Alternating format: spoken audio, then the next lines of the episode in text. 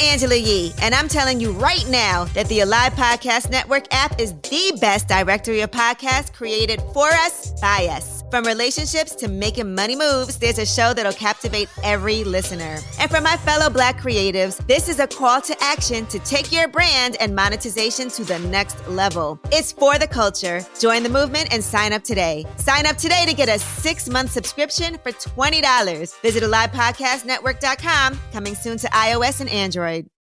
Love this podcast? Support this show through the Acast supporter feature. It's up to you how much you give, and there's no regular commitment. Just hit the link in the show description to support now. Welcome to the Swirl Suite Guys. Happy Wine Wednesday. It's me and Tanisha today. Hey, Tanisha. Hey. How are you? I'm good. Wonderful. So, we are joined with a very special guest today, Mr. Steven Laine. How are you? Hi, Sarita. Hi, Tanisha. I'm doing very well, thank you. Thank you for inviting me to your podcast. Good. Thank you for joining us. And you were just telling us where you are located. Please tell, tell everybody where you're located today. Yes, well, in addition to being a wine enthusiast, I'm also a hotelier, and I'm currently based in Penang, Malaysia, an island state off the coast of uh, Malaysia. So I'm here for three months on assignment. Uh, normally, I'm working with Pan Pacific Hotels Group in Singapore. So I've been in Singapore for the past five years. Yeah, it's a very inspirational place to write. I And a bet. cool way to see different places and like to see the world. Okay. Oh, absolutely, absolutely. Yeah, I've worked in hotels all my life and uh, got into the wine uh, side of things through hotels and restaurants and bars, banqueting. Mm. And I've always used different cities where I live in as my base. So when I lived in London, I traveled around Europe, and that's where I got introduced to wine. And then I lived in Dubai for a while, so lived worked around the traveled around the Middle East. Now that I'm based in Singapore, I'm traveling around Asia as much as I can. So, uh, before we go any further, for those who do not know who you are, please do a formal introduction of who you are and what you do. Sure. My name is uh, Steven Laine. I'm the author of the wine fueled suspense thriller Root Cause, and I'm a hotelier as my, my day job. So I've been doing that for the last 20 years, working, working around the world in five star hotels. And that's how I got involved in the wine industry, uh, buying and selling wines for restaurants and banqueting, and getting involved in wine dinners and meeting winemakers through the hotel industry, essentially. And this is not your first novel.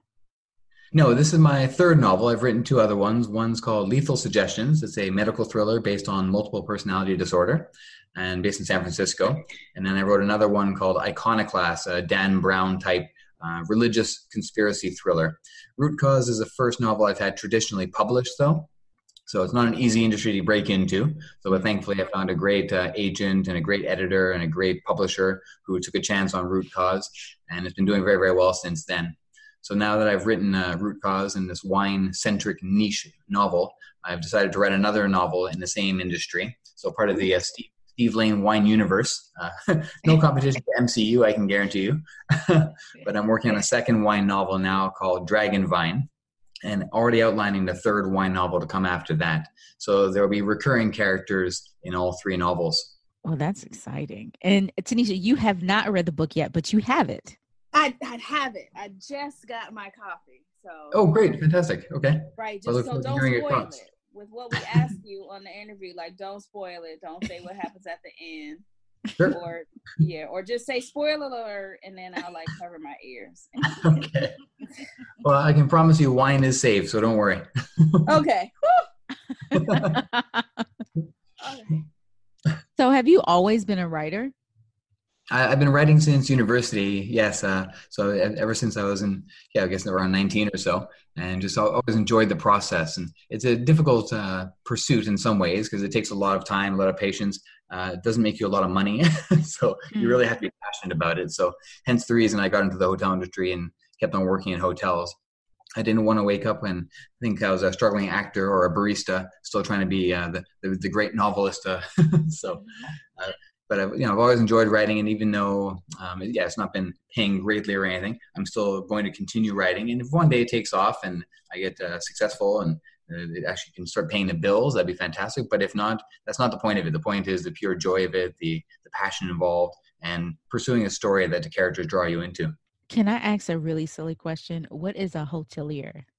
Oh, just somebody who manages a hotel, somebody who works in hotels. Oh, okay. But so, and you travel and manage hotels, or you stay usually stay put. I usually stay put. I've worked for different hotel companies like Hilton, Marriott, Ritz. I'm now with a Pan Pacific Group, which is based out of uh, uh, Singapore. But they have a hotel in Seattle. They've got hotels in Canada as well, where I'm from originally. And I've worked my way up through the hotel industry. So working in kitchens, working in rooms, working in front desk, and now I'm hotel manager of an 800 bedroom hotel in Singapore, and on assignment here in Penang, helping them manage a hotel here. Got it. So, can you tell us? Can you tell us about your connection to wine and how that started? Sure. Uh, I joined the uh, Grosvenor House Hotel in London in the banqueting department, uh, God, back in 2002. And just by chance, that, that, that role happened to be in charge of the wine list, which I wasn't aware of. So in my second week, they basically said, okay, you need to do the wine list. We sell about $40 million worth of wine every year, American. Uh, so you need to do the wine list and put this together. so I learned quickly. Um, and I met lots of wine suppliers. And through that, I was able to visit Bordeaux, Burgundy, Champagne, uh, get some really great trips to go see the houses and the chateau where they made the wines, which is just incredible. And I was invited to a lot of tastings and dinners, so to put together the, the best possible wine list and beverage list for the hotel for the customers. So through that, I started meeting with customers. They started asking for tastings and notes on the wine. So just yeah, by serendipity, I fell into it and had to become an expert very very quick. yeah, it's been a, been a great uh, great experience, and I haven't looked back since. Yeah, I love hearing about people with kind of uh, a little more non-traditional career paths and things. Oh. Things that they don't talk to you about in school. You know, in school they're like, "Oh, be a teacher, a lawyer, a doctor." It's like, no, I'm going to be a hotelier. That's what I'm. Well, my, my dad's a doctor. My mom's a nurse. I'm sure at one point they said I should get into hospitals, and I probably heard, I think I misheard hospitality. right. Right. You're like close. You're like, this is not it. This is not it. yeah. No, but uh, no, it doesn't. It doesn't pay well to begin with. The hours are very very long. It can be a pretty brutal job in some ways. You deal with uh, some wonderful customers, but some not so wonderful customers sometimes. uh, but but if you, if you work hard and stay stick with it, it can be very rewarding in future. As I said, you get to travel. There's opportunities to drink wine and champagne at different receptions, which is great. And you meet a lot of wonderful people in the industry, guests and associates, uh, colleagues alike. Yeah, that's one thing I definitely can say about, you know, being partially in the hospitality industry myself. The people that you're able to meet um is just amazing. Yeah, just, just incredible. Yeah, And- from all different walks of life and different cultures and yeah. And it's it's weird sometimes because you meet these people they're amazing and then, you know, they leave because, you know, they don't live at the hotel. They go back No, home, exactly. you know, whatever. Yeah, exactly. So they come into your life for a week, a few days, and then leave, and you know, just leave an impression on you. Um, and you know, that's just kind of a cool thing. It's yeah. Oh yeah, it's incredible, and th- this is how I actually ended up meeting with uh, Joel Peterson, who's the head winemaker and founder of Ravenswood Wines in Lodi, California. Yeah, So Yeah. he was he was doing he was showing off his wines at a wine tasting in London. So I met him in one of these tasting environments, and we got started chatting. And he told me about this book called The Botanist and the, and the Vintner. And this is an, this is a book, a fiction, a, a nonfiction book by Christy Campbell, and it essentially recounts the whole uh, story of how phylloxera went from America all the way over to Europe and devastated the world's vineyards. So, being a bit of a conspiracy theorist and a lover of uh, good thrillers, I thought to myself, well, what if that were to happen again? What if, and why would it happen? So that's how I came up with the idea of root cause. So, guys, uh, if we can pause for just a second, we have another guest who has joined us. Hi, this is Leslie. Hey, Leslie. How are you doing? Good. How are you? I am We have another guest. This is Leslie Freelo. She's also a, a regular host of the Swirl Suite. Hi, Leslie. This is Steve Laine here. Nice to meet you, Steve. Very nice to meet you as well. Hey, Quiet Storm. Hello there. So, Steven, um, my next question for you was so, how did you do? I mean, you already know about wine, you've traveled to all of these places. Did you do any specific research for your book, Root Cause? Uh, definitely, yeah. As you mentioned, I- I've I've had the great fortune to be able to travel around the world quite a bit, and as I traveled, I wrote different chapters. So when I was in uh, Bordeaux and in Champagne, I actually wrote those chapters. When I was in South Africa, I did the research firsthand and really got to know the country and the, the wine scene, which is great. But I did a lot of research just online, of course, and through books. uh, chatting with wine winemakers too.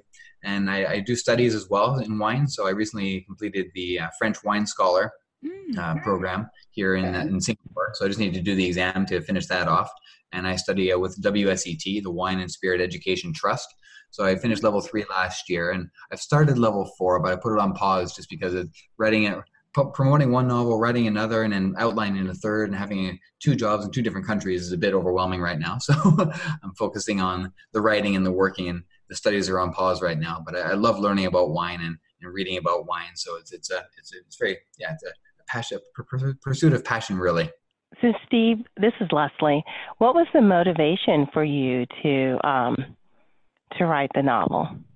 Okay. Well, I've always been a big fan of writing. I've been writing for about 20 years now, and I've written two novels previously. So when I came up, when I read a, a book called The Botanist and the Vintner by Christy Campbell, upon the recommendation of Joel Peterson, the head winemaker of Ravenswood, I thought, oh, what a great, uh, what a great concept! I mean, I can't believe this happened, but what if it were to happen again? So a lot of people don't know that history.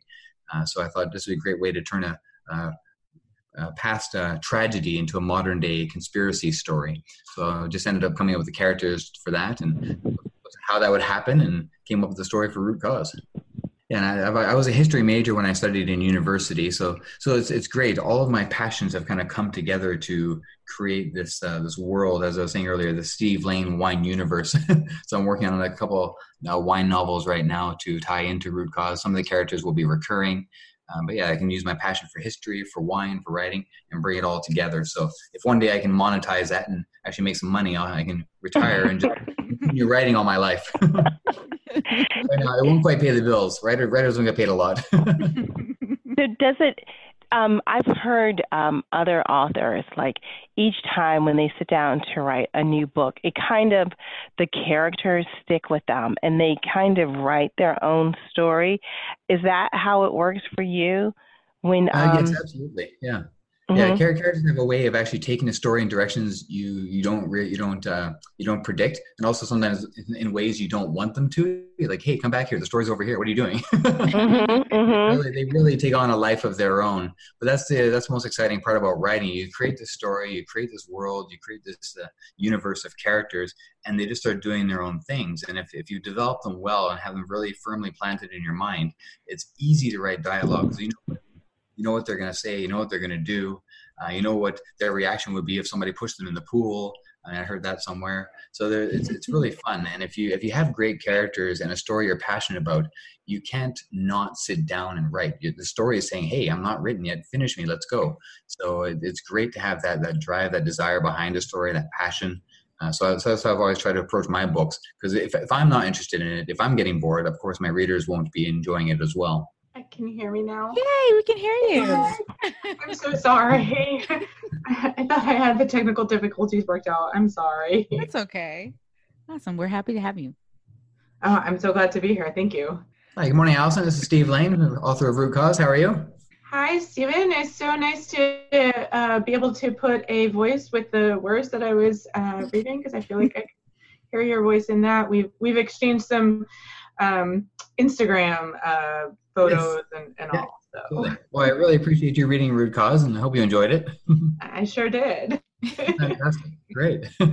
Were there any elements of it that you enjoyed in particular? So I don't know if you remember the tweet, but there was a tweet. I I did it on both my professional, my work account, which has nothing to do with wine, and my wine account.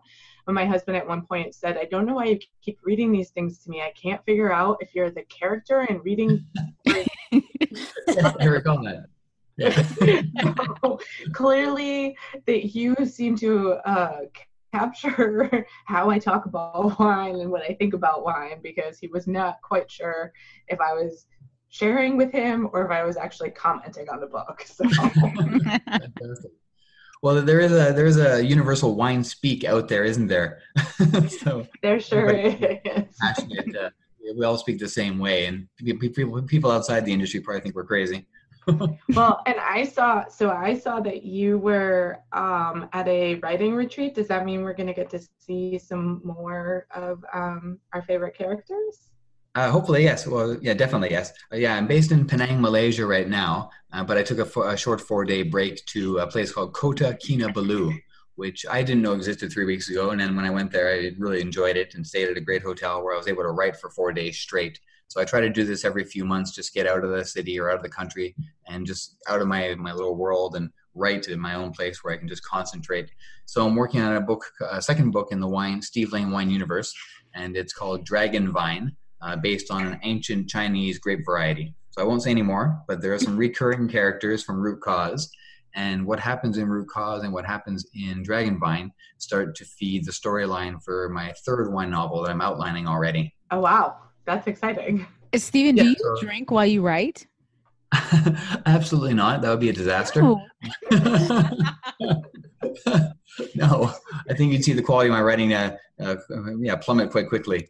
No, when, when I write, I need my, I need to be focused, and so I usually drink tea or coffee or Coke Zero. Uh, drinking for me is when I'm spending time with friends out dining, or when I'm just enjoying uh, some Netflix or something. So, but I find that drinking alcohol, I mean, it, it is a depressant, right? So, it kind of slows my mind down. So, I prefer to be really uh, jazzed on tea or coffee and uh, be able to write that. it might depend on what you're writing. I think there was someone who their quote was uh drink while you write but edit sober, like write drunk but Ah. edit sober or something That's like that. That's probably a good idea. Yeah.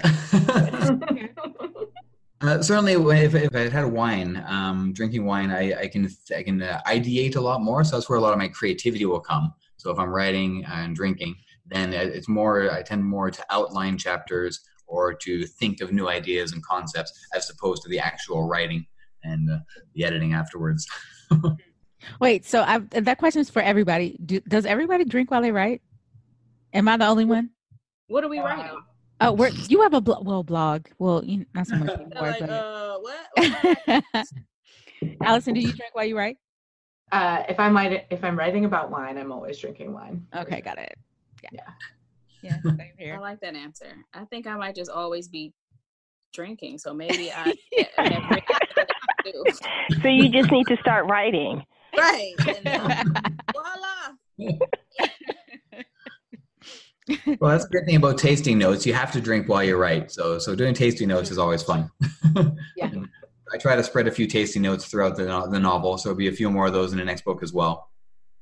When, when I write, I try to make sure the book is appealing not only to to, uh, to us winos and uh, wine geeks, cork dorks, but also to the regular layperson. So it's a fine balance between trying to find uh, what's interesting to people who don't know much about wine, but not so. I don't want to bore people who know about wine. So it's finding that balance of making it really intriguing, uh, educational, but not so esoteric that non-wine drinkers will think, "Oh, I don't understand what's going on." yeah. So far, so far, I think we've reached that balance. I think that that was one of the things because I I actually shared the book with a couple of friends who are not in wine at all. They kind of look to me to guide their wine experiences, but it is that's actually one of the things. So interestingly, that's one of the things that they mentioned to me was that they enjoyed that about the book that if they had wine questions, they could come to me, but they didn't feel like they needed to actually get an answer to those to understand where the story was going. So Okay, great. Yeah, I, did, I didn't want to be too lectury, uh, but at the same time, I wanted to get some certain points across because I, I love reading books that educate you at the same time as entertain you. So having that balance there between education and uh, entertainment, essentially. But I had a question about the characters, the main characters, Corvina and Brian in the book. Without giving out any spoilers, are they Right. Don't have me fight you and then hang up. are the characters based on anybody in your life? Uh, not wholly, no. Cer- cer- certainly, elements um, from people I know and even from myself, including my sense of humor, uh, are in my characters. But I, I never look at somebody whole cloth and think, okay, I'm going to take that person and make that person a character. Uh, there's sorts of defamation lawsuits and libel I'm sure I'd run into if I did that. So I try to avoid that. Also, I like to create characters out of uh, thin air in a sense, and then and build them up throughout the story as well. So it's a lot more fun that way, and yeah, just avoid the risk of people thinking, "Oh, you wrote about me. I can't you did that." So I'll use last names I know of, maybe people I know, but there's never any real connection between that and the person. So there, there's enough different personalities out there and quirks out there that you don't need to copy and paste uh, somebody's personality in the wine industry. I like the fact that um, you have a wine background.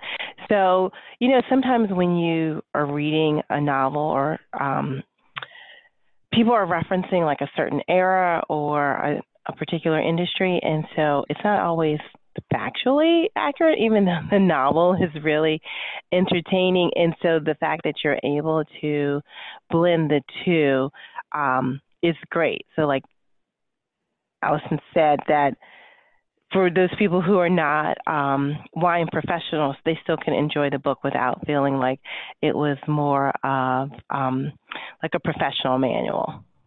Oh, thank you. Yeah, I mean that you're right. That can be so jarring if you're reading a book and you're and you know something about the industry and you see that the author just gets it wrong. It just it just stops you and it kind of it destroys their credibility. And I remember reading a book. I used to work at the Ritz Hotel in London, so very fortunately, and I read a book uh, and one of the chapters was based there, and they were describing the interior, and I thought this person has never been to my hotel, and it just just destroyed the credibility of the story. So it's uh, it's very hard to keep all the details straight and get everything right. There, there's a couple minor minor things in the book that I, I didn't quite nail, which I'll address in my next book and make sure I get right.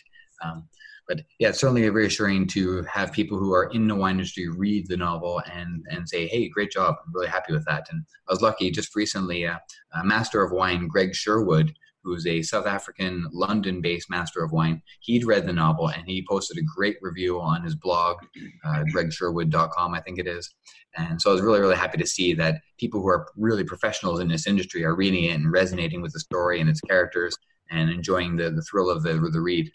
So I was wondering, do you think that social media has made any of that more difficult? I mean, you've obviously reached out to the social media side of things in terms of here you are, you have a bunch of wine bloggers and um, podcasters and YouTubers who have read your book. Um, you have a great Instagram following, but in terms of trying to keep that reality, um, how, how has that influenced um, your writing and whether or not your authenticity and, and all of that?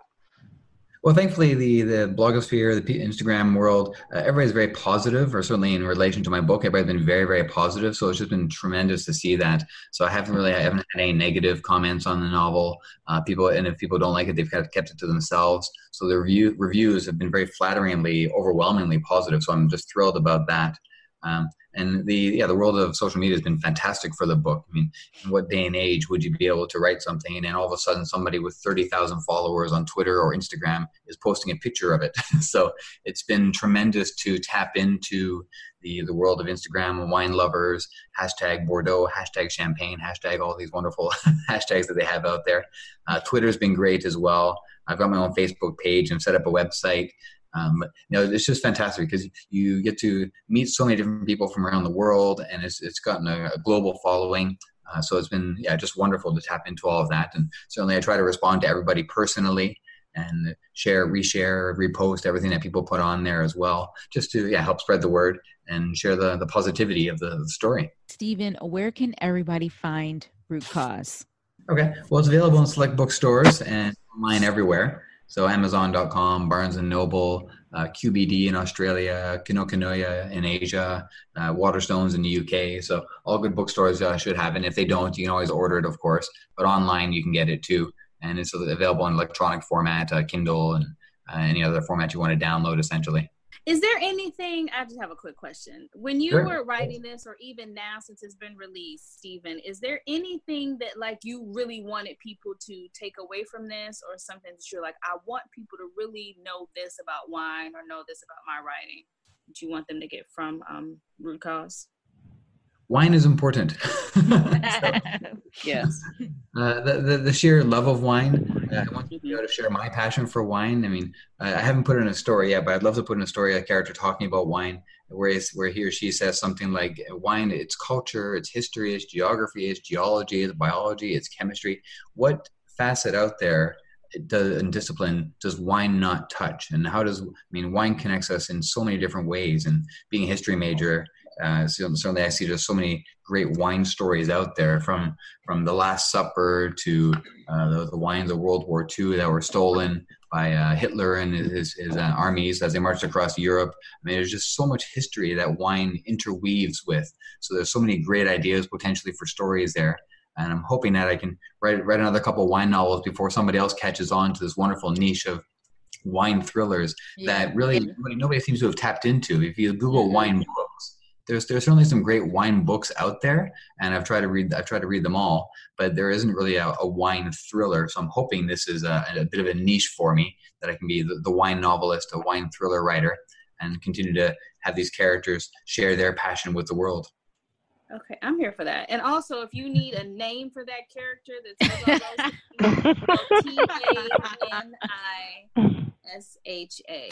Oh and this is, this is a great variety, right?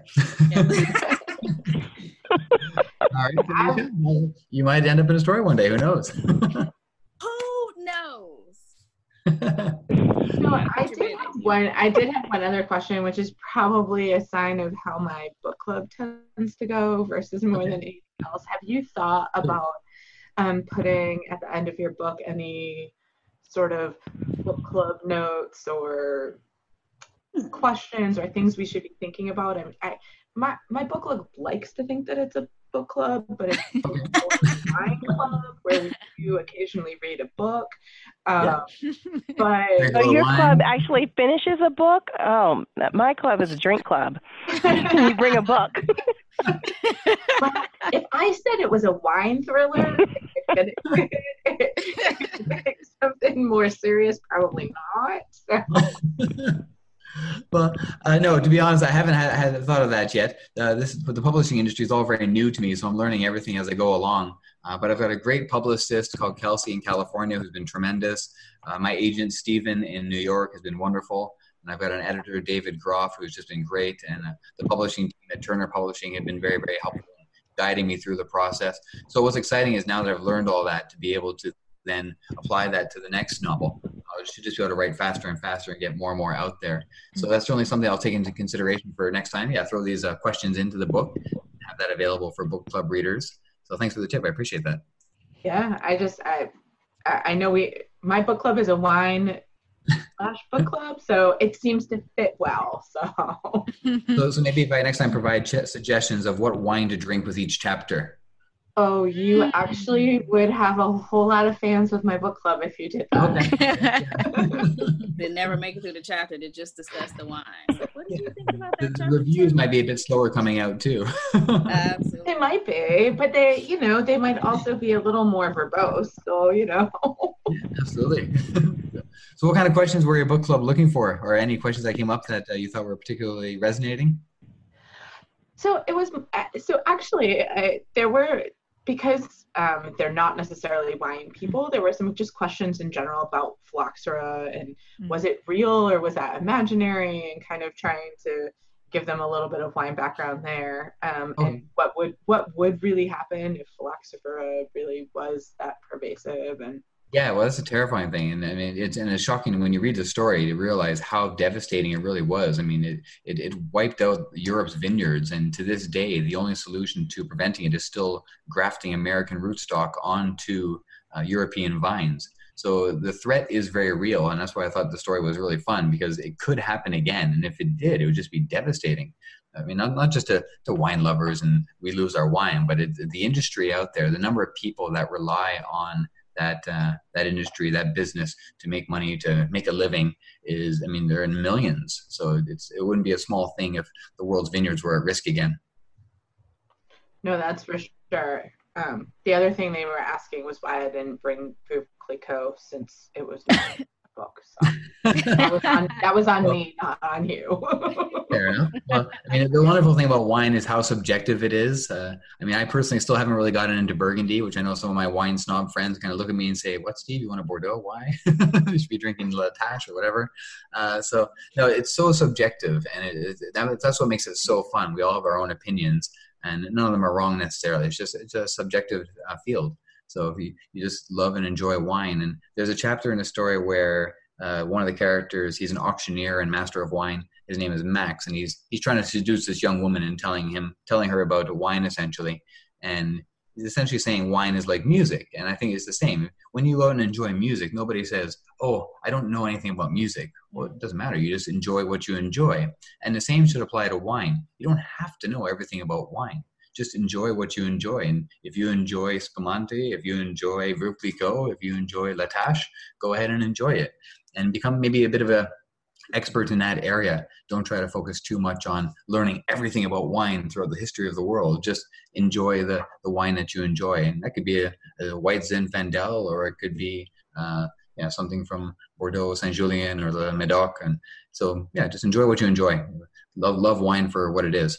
I like that uh, metaphor. They're relating it to the music. I'm gonna use that now. Yeah. Like people don't Yeah. say like, oh, I don't know that much about music. You just listen and you're like, yeah, I like this. Yeah, I don't. And you'll try new music and you'll listen to new music and seek out new music. Do that with Yeah. wine too.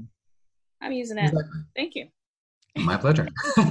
so, I thought of that a long time ago, and it just really resonated with me. Because with music, you don't necessarily Google the history of the artist and every single song they ever wrote, and try to understand how they wrote it, why they wrote it, and the emotion behind it. And the same with wine. You don't need to do that to appreciate it. Just appreciate it for what it is. So, Steven, in this part of the show, we Yeah. will ask you five random questions. And actually, Okay. these questions are for everybody because everybody writes here. So, first question is What do you need to write? Um, that can be an environment, food, drink, music, whatever. What do you need to write? Thankfully, just time. I, I've trained myself to be able to write anywhere and everywhere. So I, I, I make voice notes or little notes on my uh, notes on my, on my, on my iPhone. Uh, I can write in an airport. I just need time and a bit of peace and quiet, really. So uh, ideally, I've got a writing retreat where I can write for four days straight out on the beach somewhere. But uh, otherwise, I, I didn't write anywhere really. So what I try to do at home is go out of go out to uh, whether it's a hotel or a restaurant, find a quiet corner and just write there, so there's no distractions. That's helpful. Um, but yeah, just some some tea and coffee in a quiet place and a laptop or my iPad, and I can write away. And once I get into the story, the world just disappears around me. So uh, people can be a little uh, put off by that, but it's a great way to write. Uh, but you just need time, really. And I, I never get writer's block. I don't really understand what that is or how that is. Because if again, if, as, as I mentioned earlier, if your story is so compelling to you and your characters are so well developed and they have that passion, that that drive to move forward, that motivation, that mystery to solve, what's stopping you? I mean, it should it should write itself almost, and that's what happens. Allison, what about you? Uh, usually I need the good wine for inspiration since most of my writing is about the wine specifically. Um, and and then actually the time. I usually find that the difficulty is finding the time to sit down and do it. Mm. Yeah, yeah. Tanisha and Leslie, what about you guys? To write. Have we talked about this? I just need wine. So there. That's it. I feel like I'm doing it wrong. Maybe I should get more wine involved. hey, you're the professional here. Right. We're That's the only published author here. Right. That's what I'm like. You might not be doing it wrong. You actually have Doing it the right way. okay, great. Leslie, what about I- you? I um time definitely time, but I I find when I don't focus on it and I just take notes like I'm like I'm thinking about it on the metro what have you, then when I sit down to write, it's more free flowing. But if I just sit there in front, like, go, okay, you need to write on this topic or this is the topic, it takes longer for me to do it. Okay. You know, it's for me, I need wine and music. Um, the silence Mm. is great, but um, I do um I find some motivation in certain types of music. It's not quite jazz, it's not quite R&B, it's somewhere in the middle. It's sort of like that zero seven foreign exchange 4hero if anybody knows the artists. They're very sort of airy, so but has a beat. So music motivates me when I um when I write. All right, next question. Do you have a writing pet peeve? Um, my pet peeve is anything that slows me down.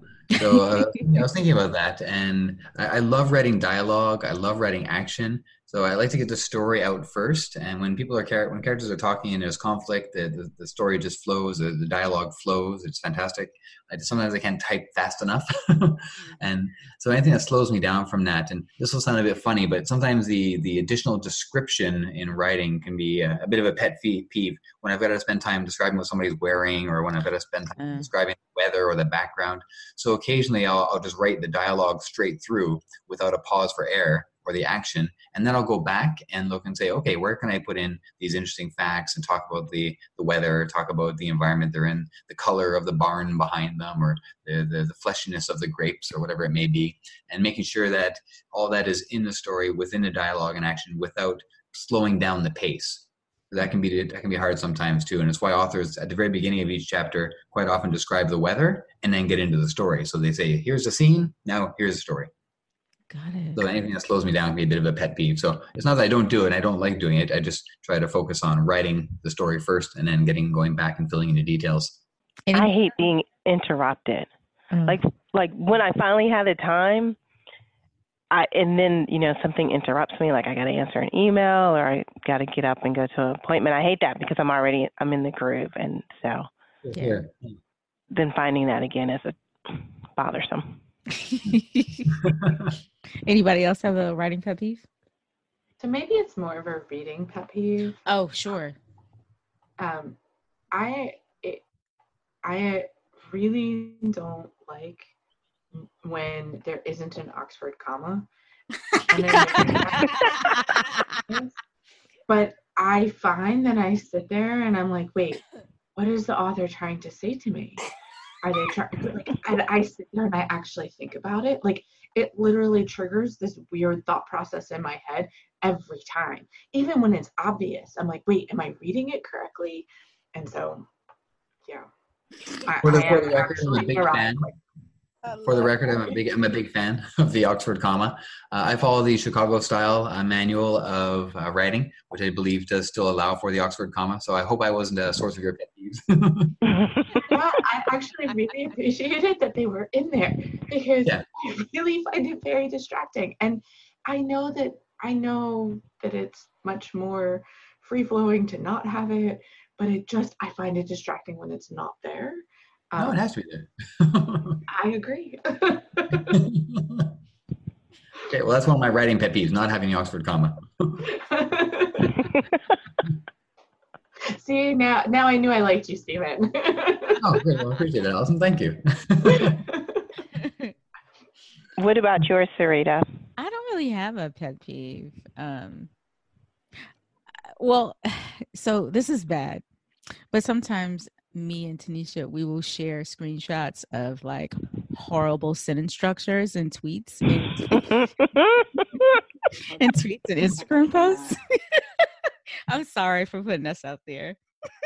Oh, No, you know grammar's my uh, because I teach English, so like I can't.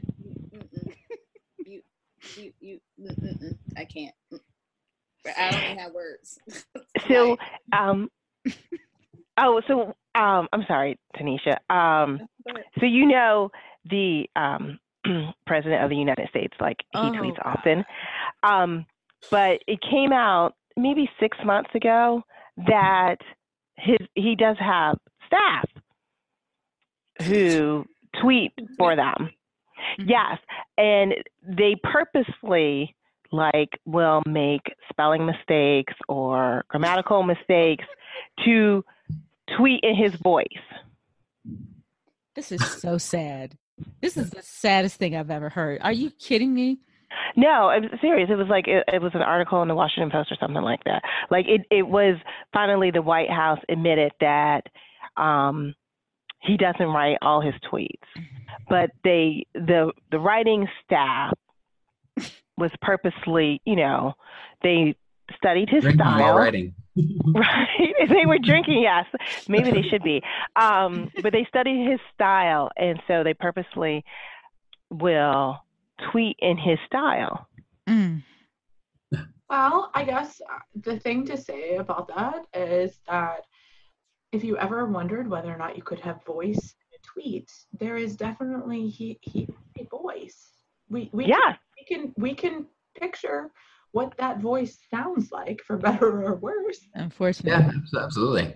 Uh, fun, funnily enough, uh, I, I, I've read, I've, I've written a couple of chapters, uh, not a couple of chapters, a couple of paragraphs in his voice, uh, just playing with a story idea that I haven't uh, finalized yet.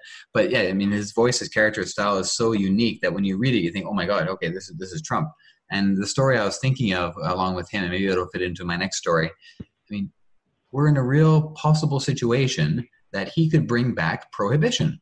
Mm. He doesn't drink.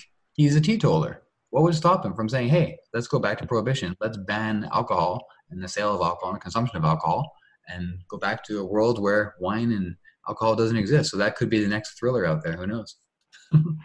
I was wondering if you were going to end up with something along those lines, um, considering you sort of hinted a little bit about there being a faction of. Um, Yep. Yeah, the dries in, uh, in the story.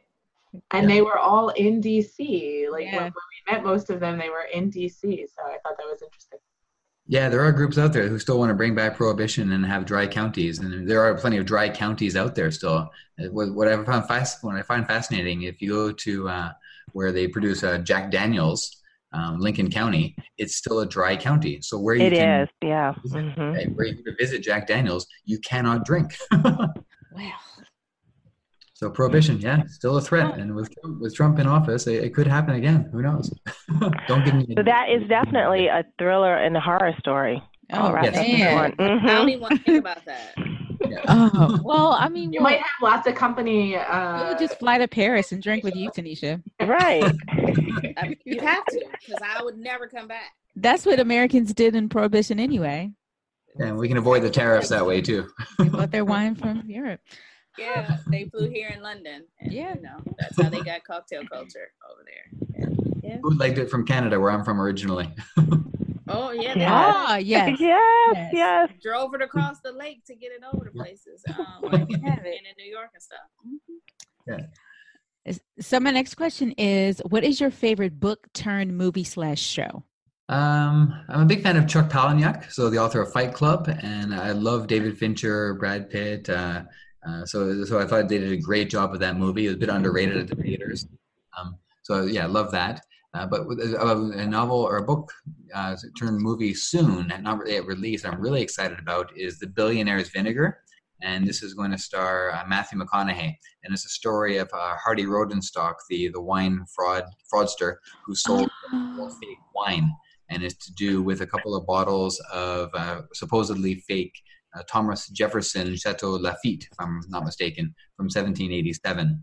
So there's a lot of uh, historical provenance issues there, and a very famous auction house in London had auctioned it off, and they got into a lot of trouble. So that's supposed to be a movie soon with uh, Matthew McConaughey. They announced uh, a few years ago, so hopefully it's still in production, and we'll see that soon. That's exciting. Yeah. Allison, what about you? I feel like you have an answer. um, so my answer is probably not nearly as exciting as you as you would think. I'm probably pretty um, I'm pretty mundane. I mean, if we're talking about kind of, I guess it probably also um, matters what you consider like books and all. Like I really like what they've done in the Marvel universe and taking the comic books and putting them Ah, I- gotcha. like I Yeah, do wow. I do think of of all of that as being writing and putting it into uh, um, movies. So it's probably not as um, not as in, inventive as it should be. I will say, if you're talking about wine stuff, though, taking um, Bottle Shock as a Oh, that was great. putting it into a movie like that was. I'm excited about Billionaire's Vinegar. I haven't heard anything about it recently, which makes me worried. But um, yeah, exactly. but uh but if bottle but bottle shock did really really well so there's an audience out there for it so i i, I hope it's still percolating fermenting i hope it's still fermenting I love it. Fermenting, yes. Leslie, what about you? Oh, okay, come back to me. Okay. Okay. Tanisha, do you have one? I don't. No, I'm sorry. Um, mine is gonna be Crazy Rich Asians. Oh, I love that. I watched it again this the bu- I- weekend. hmm Yeah, the book was great, and it's the movie was so beautiful, and their It was so character developments was great. I feel like they picked the best cast. I thought it was great. Well, you need to come visit me in Singapore, where it was filmed. Oh, I've heard great Great. things about Sing- Singapore. It's an There you go. incredible city state. Yeah, what they've done there is so amazing, so clean, so well organized. It's a very, very easy place to live. Expensive, but but very, very nice. And what they show in the movie is exactly what it's like. It's Oh, not like they the best bits. That's what it's like everywhere. So it's a, it's a wonderful place to live. ah, I would just fly over because I love. I mean, it was a great movie, but I love that open market scene. mm-hmm. Oh, yeah? in the Yeah, in the conference in the food market. Yes. Oh my gosh. Yeah. Yeah, that- those are everywhere. well, if any of you ever ever make it over, call me up. Let me know. well For sure. If you ca- could have anyone in the world, celebrity or not, read the story of your life, who would it be? Easy answer. Morgan Freeman. Ah, that's I mean, perfect. clearly, he's Perfect. literally the only person. Yeah, you watch The Shawshank Redemption, and it's just incredible. Yeah. Yeah. Incredible how, how his voice, his intonation. Yeah, I mean, just just love everything about how he told that story. And I'm a huge fan of Stephen King, so uh, yeah, it just really came well together. So definitely Morgan Freeman. That's it. Can he read everybody's life? well, I'll go next. Um, Mindy Kaling. I feel like me and her have a connection. I feel like she could read my story very well. Oh, I would like Maya Angelou if she was around to read my story. Very nice. I'm just thinking about somebody who has a nice voice. Like I might think of personality or like who could inflect or tell jokes like I do or anything like that. Um, you probably don't know this person, but I listen to you know I listen to true crime podcasts, and so Mhm. Phoebe Judge, the host of Criminal I know Podcast, Phoebe Judge. Yeah. I would absolutely want her to read my story and tell and interview people and everything. She has such a very her voice is amazing. I just want to listen to her. So So it's funny. I thought this. I thought the same thing about people like the listening to the voice, but I actually did not pick a woman to read it. I um, I appreciate the Morgan Freeman um, the the Morgan Freeman mention because because I, I- I could have gone there, but I actually I, I was thinking that having Vin Diesel read it, like listening to his, I love it. there's You got a great voice, yeah. Yeah. he has a great voice. I, so yeah, I think I would want him to read my story. Now, I might should have said a man. That might be the only way I can get a man actually in the story.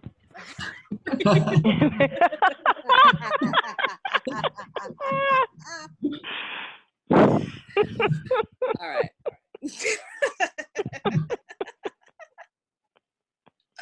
I think Jeff, Jeff. Goldblum would be great too. Yeah. I was just saying Jeff Goldblum would be fantastic as well. Oh, So, he would be. He He's got a great a voice. voice too. Yeah. That's a really nice one. Okay. Last question. What is your favorite children? favorite children's story, right? Yes. Yeah. favorite children's story. Right. like your Um, favorite I, children. I love I Uh, love reading Roald Dahl. Uh, so I've, I've I read The Witches when I was young and terrified me. Uh, so the the Witches and anything by Roald Dahl. So the Big Friendly Giant, James and a Giant Peach, just great stories. Probably not suitable for too young a child. um, but funny enough, I was I was researching him a little while ago. Um, he, he has got a great uh, plethora of books that he's written, and he actually wrote a short story called Taste, and it's about a blind wine tasting. So it's, it's worthwhile looking up. It's, it's only about 10 pages, very short, but it's a fun little blind wine tasting story called Taste by uh, Roald Dahl. So I quite enjoyed that. I'll go. Um, so I have two. Um, the Giving Tree. Oh, that's I a good love that book. Um, makes me cry every time. And um, Green Eggs and Ham. nice. I love Green Eggs and Ham. Dr. Seuss is a national treasure. Yes. Yes. And he has, if you ever have a chance, um, and you're in Amherst, Mass, he Yep. has a museum there. It's a great Oh, little. brilliant. Hmm So I have two as well. Um, because I don't know if one of them is really a children's book. I don't know what we consider children's books because I don't have kids. Um, but but um, Tales of the Fourth Grade Nothing. Um, hmm I remember reading like my first grade teacher reading that, and it was one of the first times I really realized that I loved books and I loved fiction and stories and and um, kind of really connected with a character. So um, so Tales of the Fourth Grade Nothing, and the other one is called The Devil's Arithmetic, which is by Janet Yolen. It's um, the first time that I really understood that I liked um, science. I, I'm going to call it science fiction, time travel. Um, and it's the story of little girl who goes back um, in time and relives the Holocaust. Oh, And it's kind of it, it's it was an it was an amazing book. It's kind of weird talking about it with you guys because the only other time I've ever done your podcast is when we've talked about kosher wines. Um, and she's it specifically all happens over Passover, and so every time we've talked about talked about stuff is um, over Passover and kosher wine. So I feel like I, am putting myself in a niche that I actually probably am not normally in. But um, but if you haven't, the movie is terrible. So as much as I love Kirsten Dunst, um, I did not like the movie. But if you have a chance to go back and read um, read The Devil's Arithmetic, it was really good. I was a uh, Curious George fan. I liked oh, mm-hmm. and I like the book Corduroy. You know Corduroy? No. What's that about? Love Corduroy. yeah, Corduroy was good. Um, little teddy bear. Yeah. Oh, I have to look that up. You gotta read it. Well, that was it for our questions. Um, Steven, before you go, please tell everyone where they can follow you. And one more time, tell everyone where they can find Root Cause. Okay, well, I'm on Instagram, Twitter, Facebook, uh, LinkedIn. We've got a website as well, so very easy to find me online. I write under my own name, no pseudonym, no pseudonym or pen name or anything. So very easy to find. Steven with a V dot Laine, L A I N E. And books can be found at select bookstores and anywhere online essentially. So Amazon, Barnes and Noble, QBD, Kinokuniya, and uh, Waterstones in the UK. So not hard to find. So hope everybody picks up a copy and enjoys it. And please drop me a line. Let me know what you think. Awesome. Thank you so much for taking the time to join us today. Thank you. Well, Tanisha, Sarita, Leslie, Allison, it's been an absolute pleasure speaking with you and really appreciate your time and your support for Root Cause and my writing. Absolutely. Absolutely. Thank you. Thank you. And thank you guys for organizing it. Sure. Thanks for joining us, Allison. Bye, guys.